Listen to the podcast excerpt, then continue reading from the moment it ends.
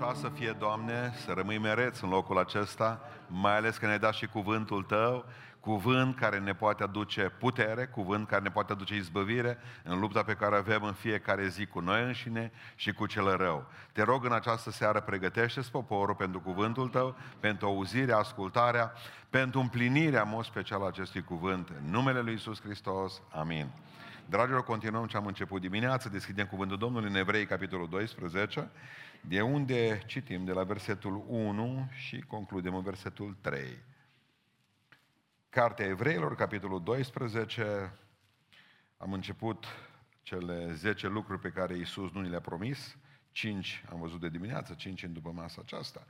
Și noi, dar, spune Evrei 12, fiindcă suntem înconjurați cu un nor așa de mare de martori, să dăm la o parte orice piedică și păcatul care ne înfășoară așa de lesne și să alergăm cu stăruință în alergarea care ne stă înainte. Să ne uităm țintă la căpetenia și desăvârșirea credinței noastre, adică la Isus, care pentru bucuria care era pusă înainte a suferit crucea, a disprețuit rușinea și șade la dreapta scaunului de domnia lui Dumnezeu. Uitați-vă dar cu luarea minte la cel ce a suferit din partea păcătoșilor o împotrivire așa de mare față de sine, pentru ca nu cumva să vă pierdeți inima și să cădeți de oboseală în sufletele voastre și Domnul să nu ne lase.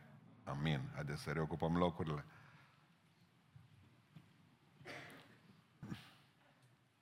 Spuneam de dimineață că de multe ori amestecăm principiile biblice cu promisiunile lui Dumnezeu și apoi suntem dezamăgiți când vedem că Dumnezeu nu se ține de cuvânt. Da, zice, v-am promis vreodată eu lucrurile acestea?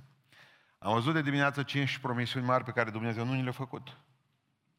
Și vom mai vedea încă cinci lucruri care Dumnezeu nu ni le-a promis și veți vedea că va fi mai ușor după aceea ca să vedem cum să mergem în lumea aceasta, știind că, mă, asta nu e așa. O să încerc să fiu și practic, chiar colțurăs pe undeva și uh, pentru că îmi doresc ca poporul ăsta să priceapă pentru totdeauna niște lucruri simple, care sunt în Biblie și altele nu sunt în Biblie. Faceți diferență între ceea ce e Scriptură și basme. Basme pentecostale, baptiste, ortodoxe, sunt tot felul de povești. Voi trebuie să fiți oamenii care să vă luați după cuvântul Dumnezeu. Cuvântul acesta ne va da biruință. Deci continuăm. Dumnezeu, Hristos, Domnul nostru Iisus Hristos, nu ne-a promis niciodată o schimbare instantanee. O schimbare instantanee. Ți-a auzit cuvântul instant? Țineți minte?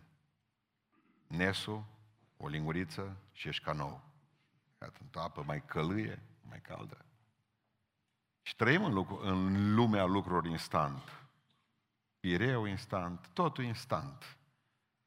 Ei, dragilor, avem senzația că Dumnezeu ne-a promis o schimbare așa, la clipeală de ochi. Mie îmi place să aud povești despre schimbări miraculoase pe care Dumnezeu le-a făcut în cineva deodată, așa cum a făcut cu Sfântul Apostol Pavel și eu personal. Mi-aș dori să fi fost schimbat de Dumnezeu așa ca Pavel. Dintr-o dată. Să am și eu drumul Damascului meu și într-o secundă Dumnezeu să mă schimbe. Nu a fost să fie așa. Dar am învățat în ani de zile că Pavel e excepție, nu regulă.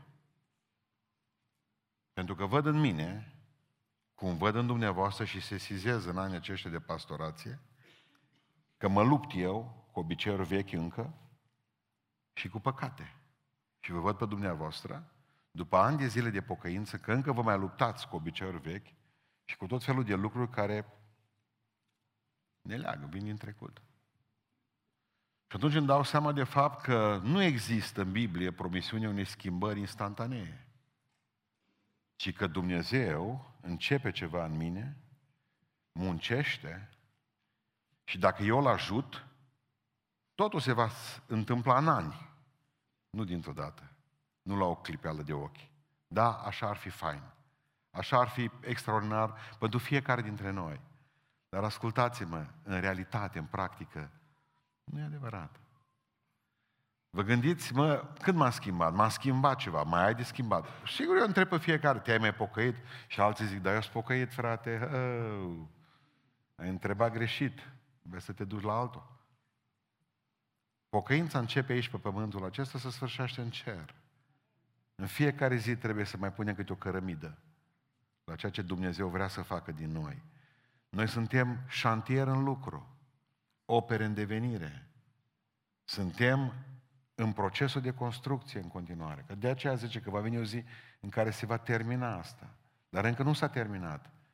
Și încă mai avem de luptat cu noi. Observați ce, ce v-am citit astăzi, în Evrei 12, versetul 1. Și noi fiind înconjurați de un așa de martori, să dăm la o parte orice pedică. Biblia ce recunoaște? Că avem pedici. Pavel vorbește, sau cine fi scris evrei, vorbește despre niște pedici pe care creștinii le au de a se apropia mai tare de Domnul Isus Hristos. Că dacă ar fi dintr-o dată, n-ar mai fi nicio pedică, corect? Merge rapid spre cer și n-ar fi o problemă, am fi un, niște sfinți extraordinari.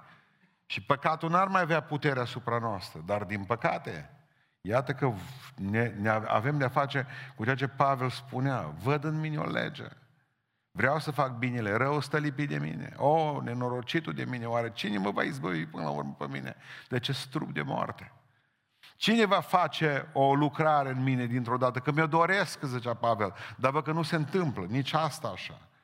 E bine, zice, să dăm la o parte păcatul care ne înfășoară așa de lesne și să alergăm cu stăruință în alergarea care ne stă înainte. Observați că e totuși până la un maraton.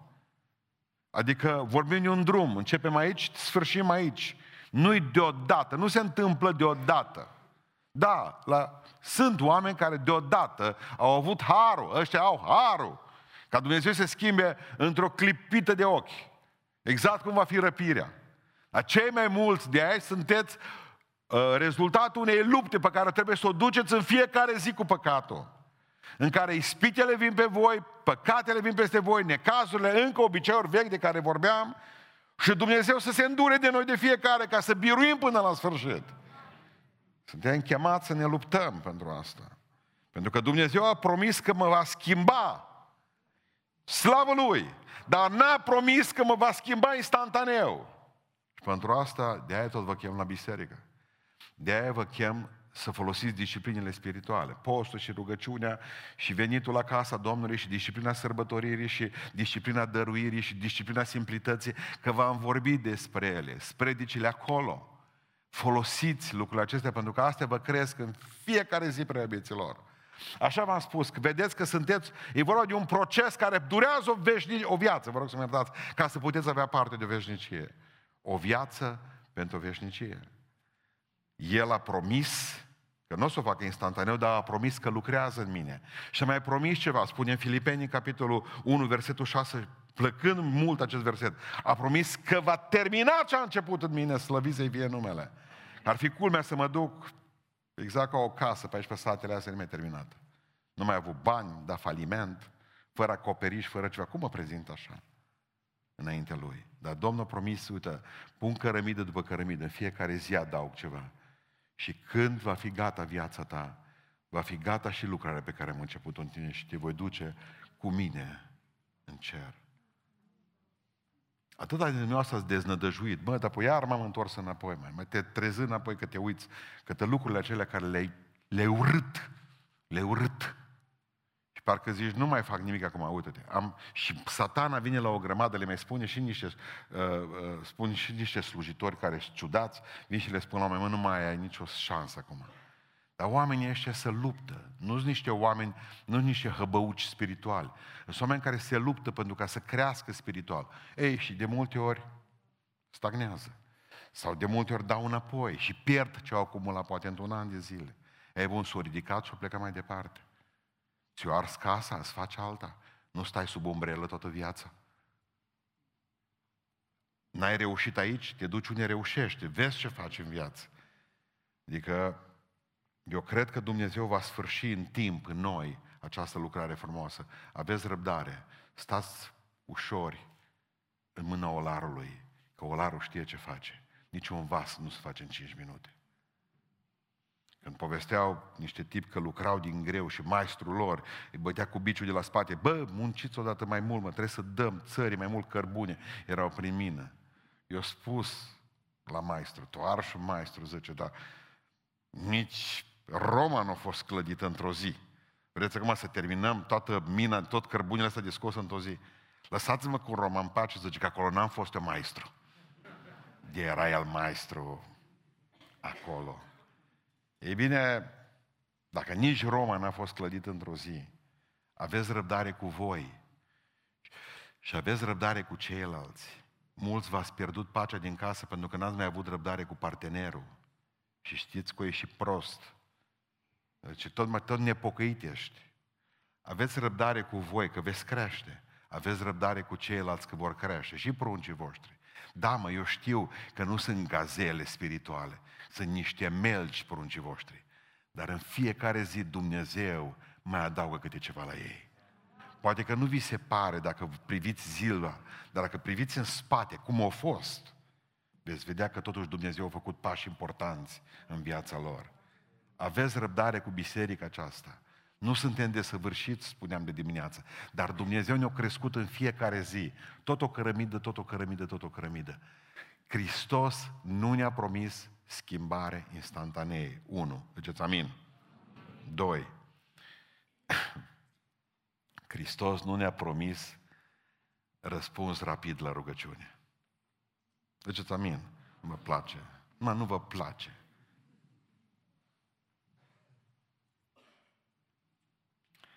Dumnezeu nu ne-a promis răspuns rapid la rugăciune.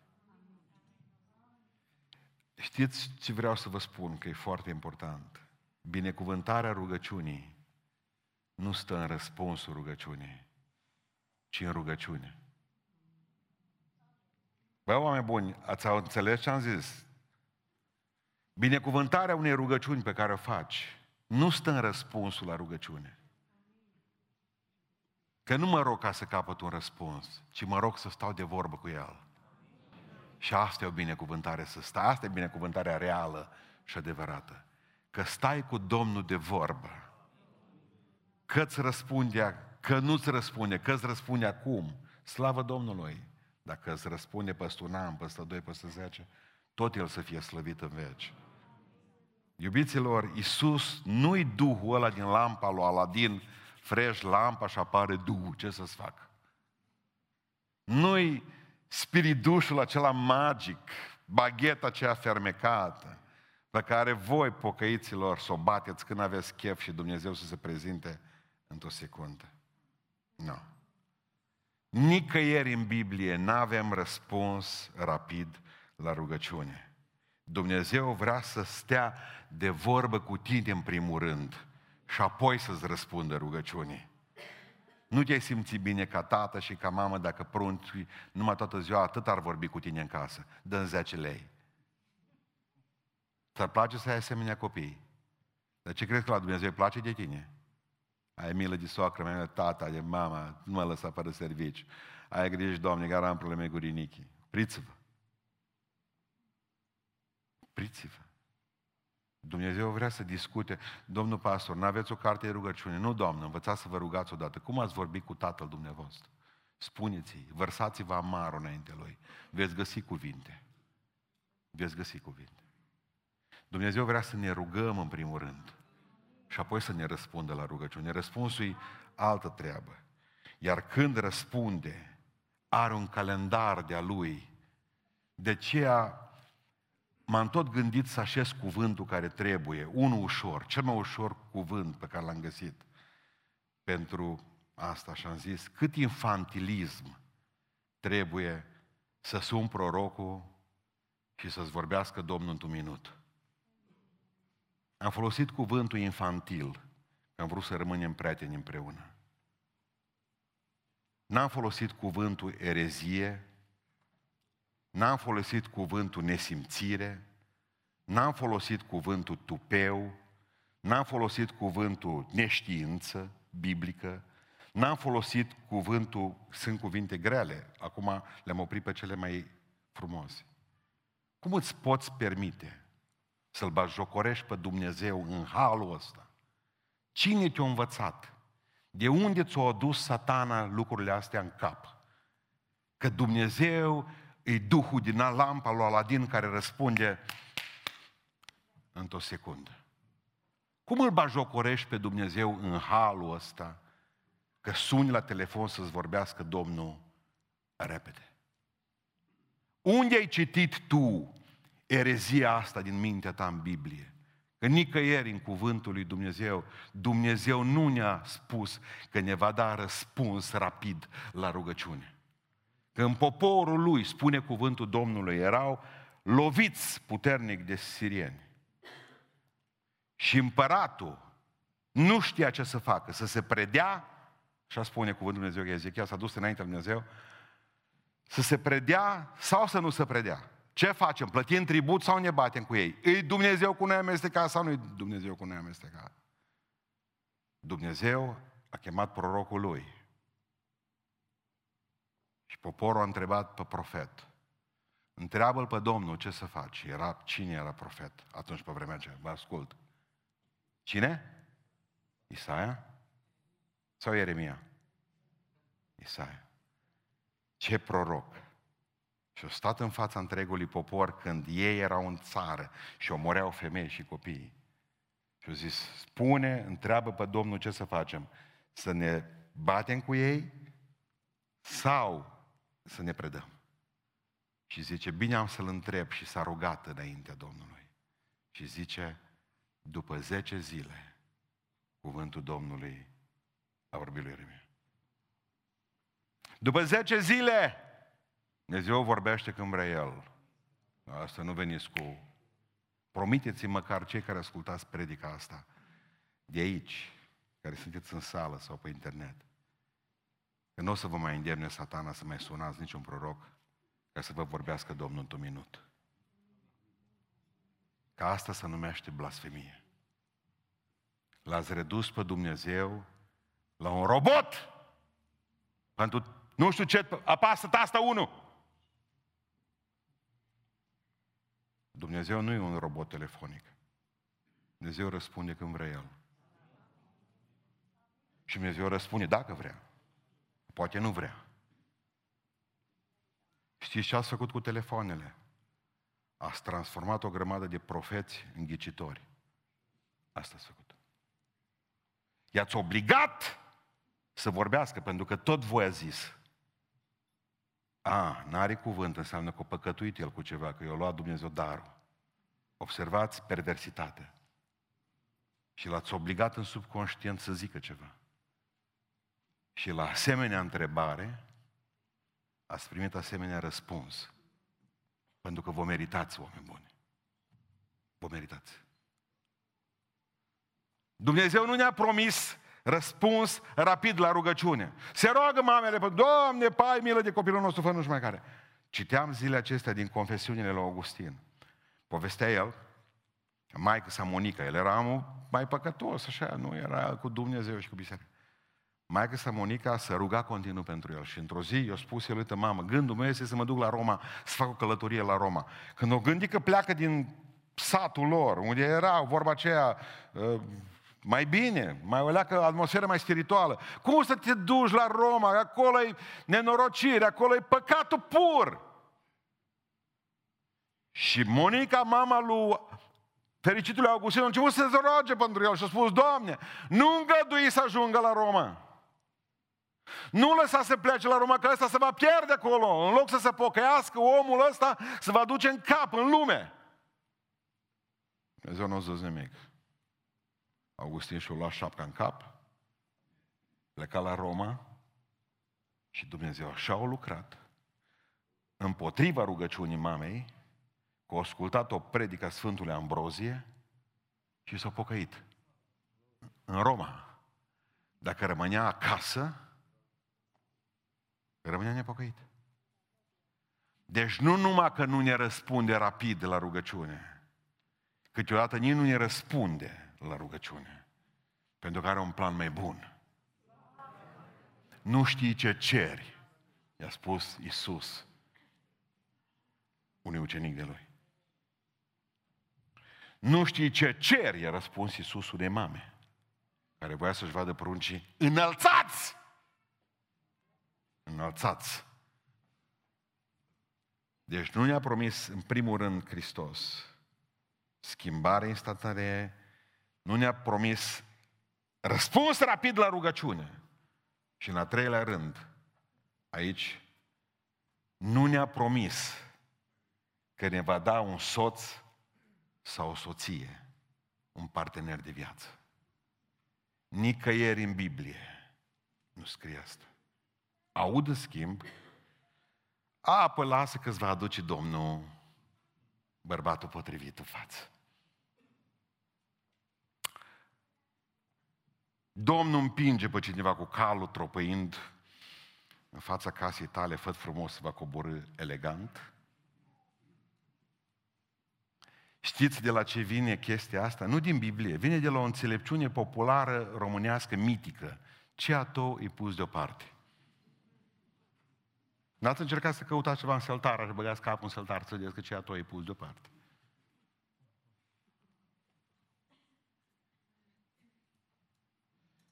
Nicăieri în Biblie Dumnezeu nu căsătorește pe nimeni. A făcut o singură căsătorie. A intermediat o singură căsătorie în Sfânta Scriptură. Adam și Eva. Eleazar o intermediat-o pe cea de-a doua. Pregătește el pe cineva pentru tine. Așa am auzit. E faină, dar nu e biblică. Dar dacă totuși Dumnezeu n-a creat un soț pentru tine, ți-ai pus întrebarea asta? Dar dacă Dumnezeu n-a creat o soție pentru tine, ți-ai pus întrebarea asta? Și o să vă spun cinstit cum văd eu, faptul că nouă tot Dumnezeu ne-a dus soțiile. La toți de aici. Și la toți ne-a dus Dumnezeu soții. Îi nenorocim pe cei care nu sunt căsătoriți încă. Că lor Dumnezeu nu le-a dus și ei împotriva cui se vor duce? Împotriva lui Dumnezeu. Că dacă nouă ne-a făcut binele ăsta, lor de ce nu le face? Dar n-a promis că toți vor avea soția sau soțul mult visat. Te-ai căsătorit pentru că a fost lucrare. Barieră luată. Acum stai mut, mă privești cu ochi năuci, că ai avut o lucrare. Două. Acum mi-a scris unul amărât de tot, săracul, cu o avut lucrare. Într-adevăr, tare mult nu i-a plăcut de fată, dar avea lucrare. După mai mult chin, o reușit până la următor să se joace cu inelul. Când l-o da, când l-o lua, când s-o certa, că nu mai care. Și în ziua în care o hotărât să pună capăt, eu ieși cealaltă lucrare, a doua, aia l-a împușcat mortal acum. Bă, și după ce ți-au ieșit două lucrări de genul ăsta, mă, încă mai stai nepăsător. Stătea, frate, dar pe cum am ajuns să divorțez? Dacă Dumnezeu mi-a căutat-o. Cum de-o reușit performanța să mă înșele? Dacă Dumnezeu mi-a pus-o deoparte și bariera a fost luată. Un drum alb stă în față tânără.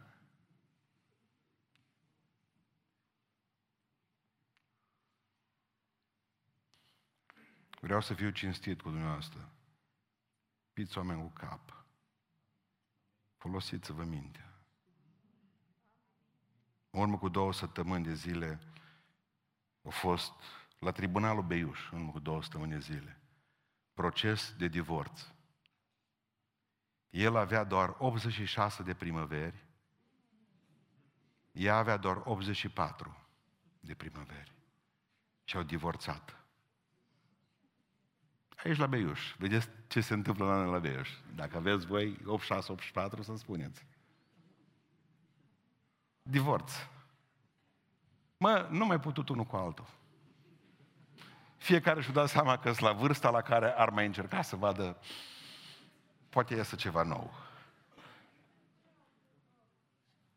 Eu nu zic că a nebunit lumea. Nu a fost sănătoasă niciodată. Ziceți amin. Pun semne, tot felul de semne. Dacă vine cu flori în mână, dacă vine tuns, dacă mă căsătoresc cu el. Abracadabra. Hristos n-a promis partener pentru cineva. N-a promis. El nu intermediază căsătorii. Domnul nostru Iisus Hristos nu este agenție matrimonială. El este Domnul domnilor și împăratul împăraților. O căsătorie se bazează pe dragoste și pe potrivire.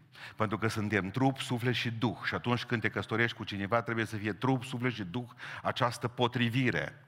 Și trebuie să aibă de-a face cu dragostea, că nu poți ca să ai lucrare și să te căsătorești cu cineva pe care nu o iubești și să faci și șapte prunci cu ea.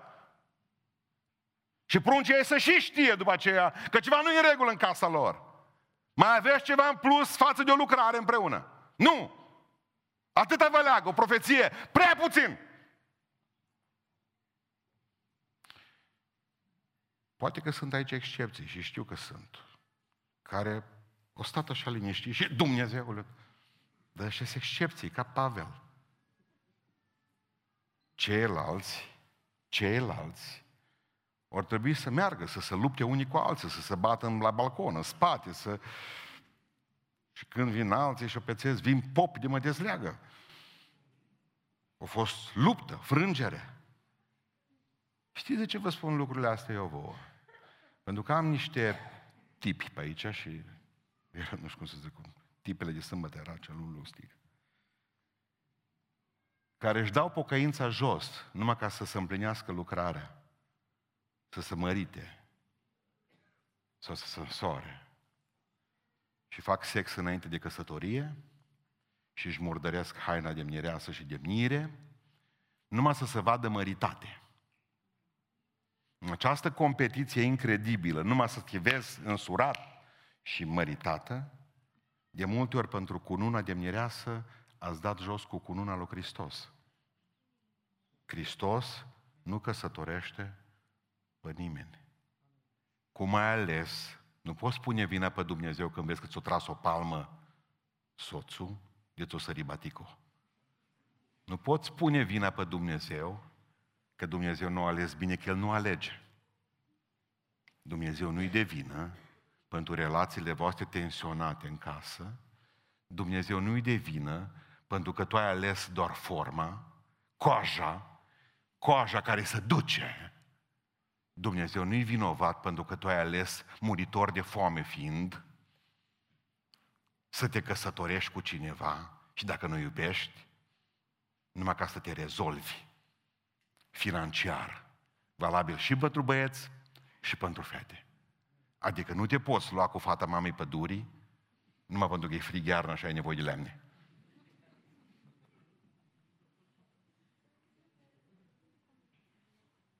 Eu știu că în Psalmul 84 scrie foarte clar, în versetul 11, că Domnul nu lipsește de niciun bine pe cei neprihăniți. Și ce amin? Și atunci vii cu versetul ăsta și spui, Dumnezeu nu lipsește niciun bine pe cei neprihăniți. De ce nu-mi dă și mie un partener de viață? De ce n-am soț? De ce n-am soție? Dar binele lui poate nu-i ce gândești tu despre bine. Pentru că Dumnezeu știe cât poți duce, ascultă-mă. Dumnezeu știe cât de tată poți fi și cât de soț poți fi, sau cât de mamă poți să fii, sau câtă asta. Nu privi neapărat ca un blestem care a rămas singură sau singur. Pentru că Dumnezeu spune că dă o familie celor singuri. Nu înseamnă că ești sub blestem dacă nu o pregăti, cum zici tu, Dumnezeu, un partener pentru tine. Că rușine să-ți fie dacă pentru faptul că neapărat să intri în rândul lumii, a celor căsătoriți faci compromisurile care să te ducă după aceea spre iad. Nu. Păstrează principiile și Dumnezeu îți va purta de grijă. Știți, de exemplu, istoria consemnă, consemnează că un singur om n-a văzut o femeie în toată, în toată viața lui. N-a văzut nicio femeie. Mihailos Statulos a fost un băiat care a murit mama la nașterea lui și a fost dus în mănăstire, în mănăstire, într-o mănăstire pe muntele Atos. A murit la 82 de ani, stând doar în mănăstire, mănăstire care, de exemplu, pe muntele Atos, 900 de ani nu au avut voie să fie o femeie, nu au avut voie să fie, să urce un animal. Și omul acesta a murit la 82 de ani, fără să fi văzut în viața lui o femeie. Și nimeni nu zice că Mihail Tatulos, care până la urmă a ajuns și starețul cele mănăstiri, a fost un om nefericit. A putut să fie fericit și așa.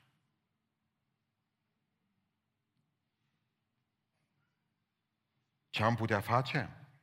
De exemplu, nu dacă dumneavoastră știți că Richard Chen este în Orange County, California, pastorul unei biserici care se numește Biserica Celor Singuri. Are 450 de membri și nu primește în biserica lui ca membri decât oameni necăsătoriți, bărbați și femei, oameni divorțați, bărbați și femei, și văduvi, bărbați și femei. Biserica are grupe de case extraordinare și a cunoscut o creștere deosebită pentru că tot mai mulți oameni sunt singuri dintr-un motiv sau altul. Adică se poate face ceva, pentru că voi să nu-i condamnați, că zice, bă, burlaci, nu știu mai ce. Dar sunt oameni care chiar că nu vor să se căsătorească. Jean Poqueron, om francez, în 1234 trebuia să fie ridicat în ștreang, pentru că era un tâlhar.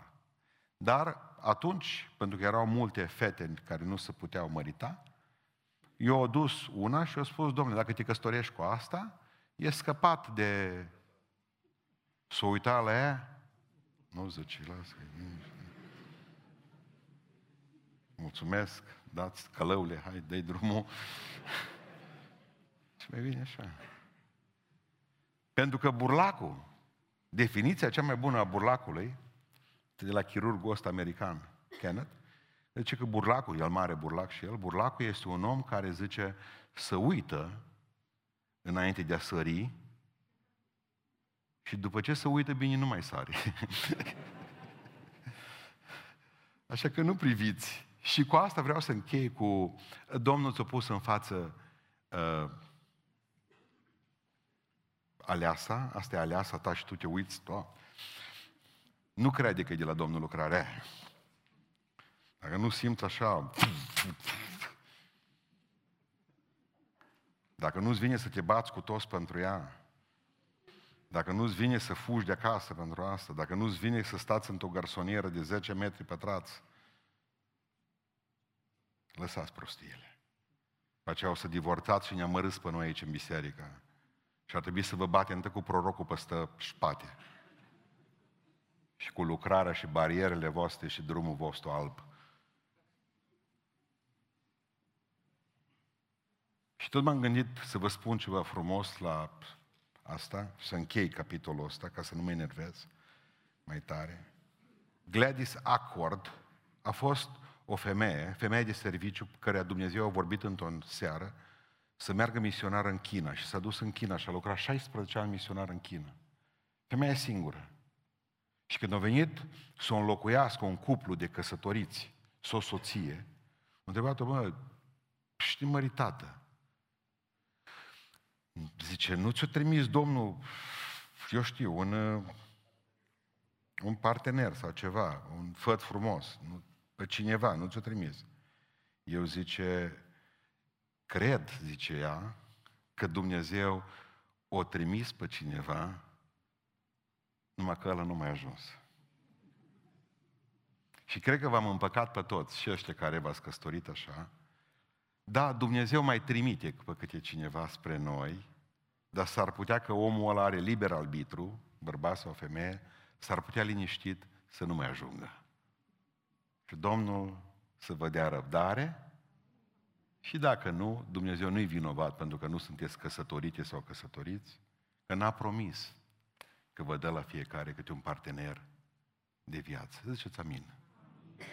Al patrulea lucru pe care Dumnezeu nu l-a promis să merge din rău mai rău în seara asta, să vedeți, copiii care să urmeze calea Lui. Dumnezeu n-a promis niciodată copiii că ei, pruncii noștri, vor urma calea Lui. Dumneavoastră când citiți în Proverbe, în capitolul 22 cu 6, învață pe copil calea pe care trebuie să urmeze, și când va îmbătrâni, nu se va abate de la ea. Fraților, asta nu e o promisiune. Acesta este un ghid, un principiu Dacă faci acest lucru, învață pe copil calea care trebuie să urmeze și e posibil că atunci când va fi mare, să-și aducă aminte de ce l-a învățat și poate că se va pocăi. Așa să traduceți versetul ăsta. Pentru că tu vii și îmi spui mie, pastore, dar scrie în Biblie și eu l-am dat la școala duminicală. Poate să stea tu la școala duminicală. Poate să aibă cele mai bune învățătoare de școala duminicală. Poate ca să stea lângă cei mai sfinți oameni și tu să fii cu nevastă ta niște oameni sfinți și cu bărbatul tău niște oameni sfinți în casă. Și să vă rugați seara și să-i învățați. Și chiar să-i bateți dacă nu învață versete și să le, dați, să le cumpărați blugi ca să învețe versete. Dumnezeu nu promite că ne va mântui prunci. Nicăieri. Și știți de ce? Pentru că mântuirea nu se transmite genetic. Pentru că mântuirea e personală. Din izvorul din care am băut eu trebuie să bea și ei, dacă vor. Dacă vor. Dacă vor. Nicăieri în Biblie nu o să găsiți verset care să spună că Dumnezeu vă promis că dacă vă, vă mântui pe voi, va mântui și pe ei. Nu.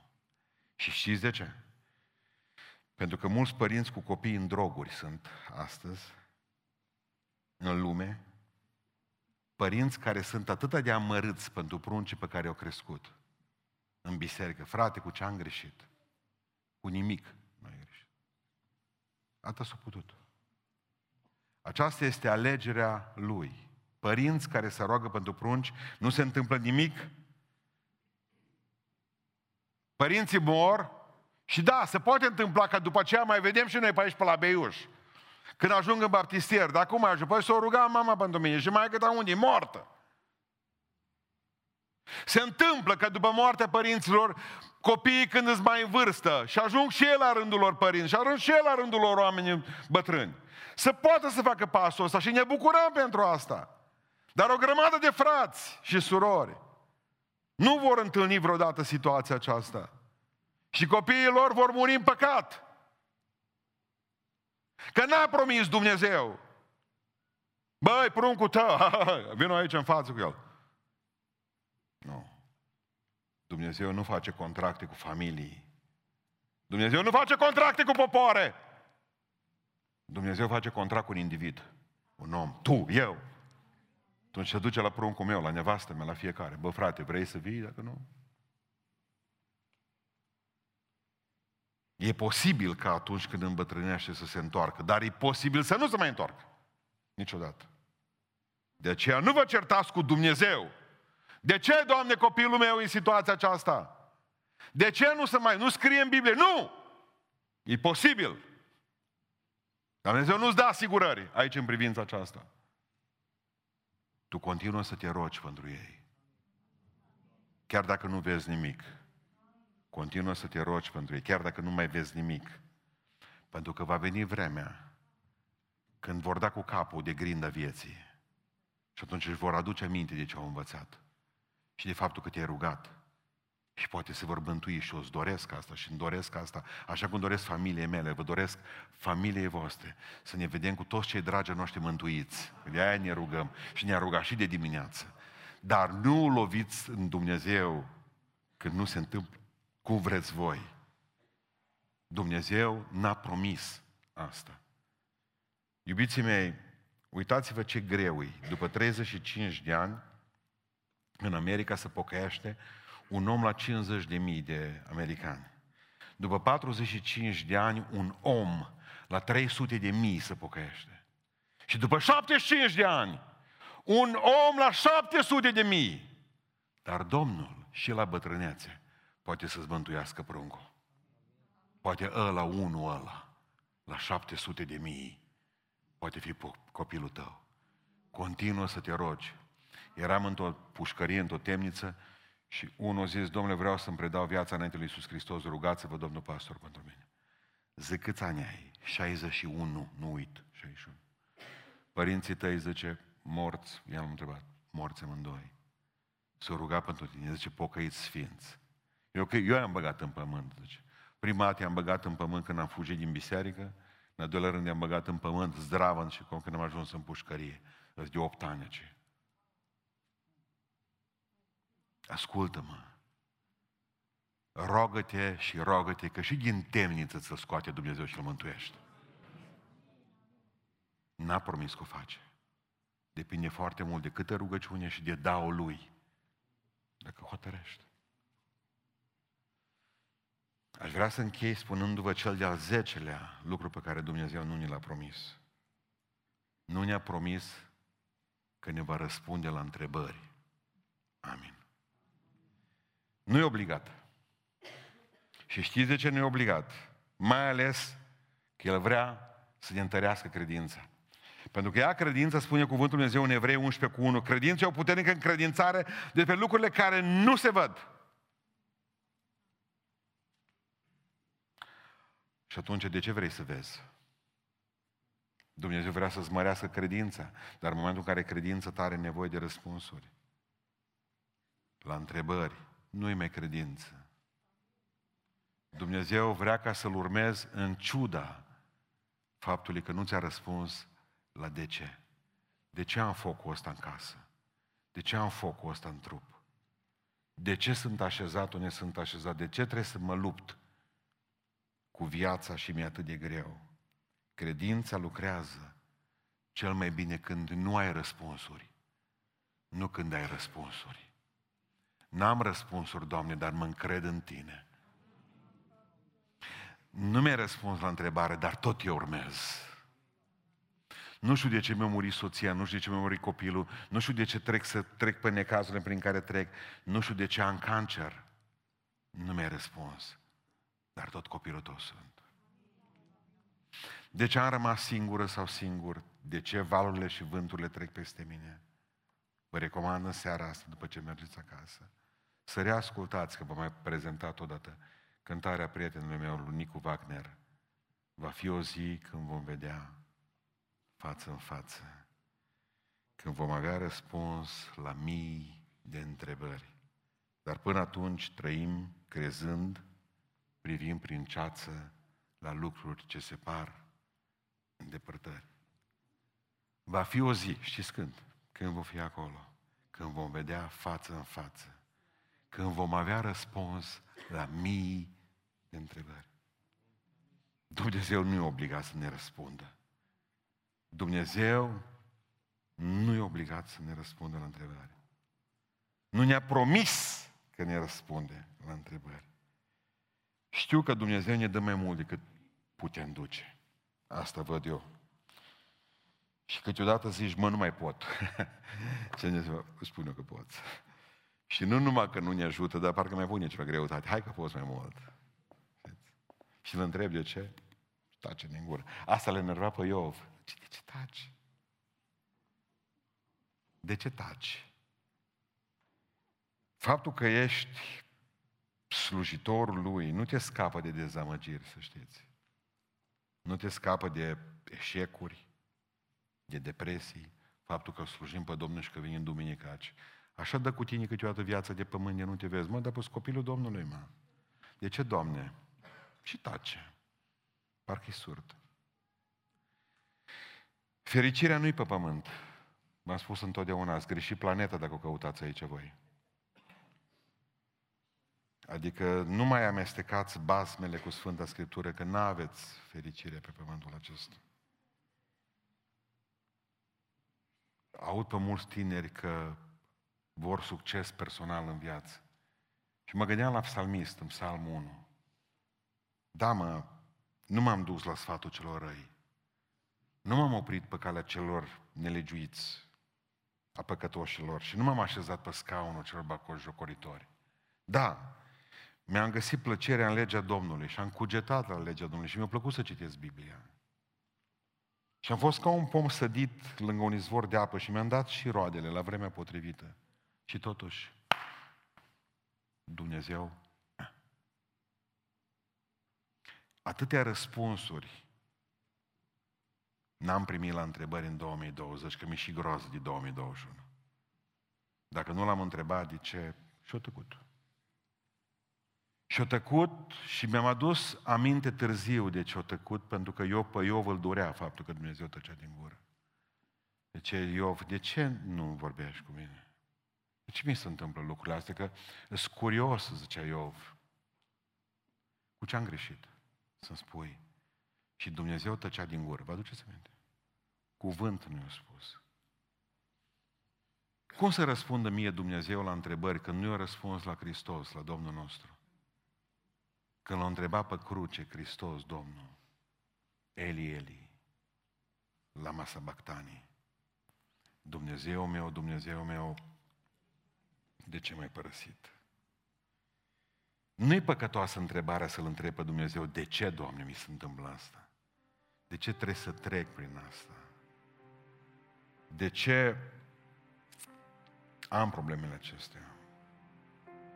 Nu-i păcătoasă întrebarea, ci răceala care se instaurează din lipsa răspunsului. Când Dumnezeu tace, uite-te în ochii mei ce spun, când Dumnezeu tace din gură și nu răspunde la, la, la răspuns, n-ai, n-ai răspunsul la întrebare, te depărtezi de El. Dar nu ți-a promis că îți răspunde. Ți-a promis.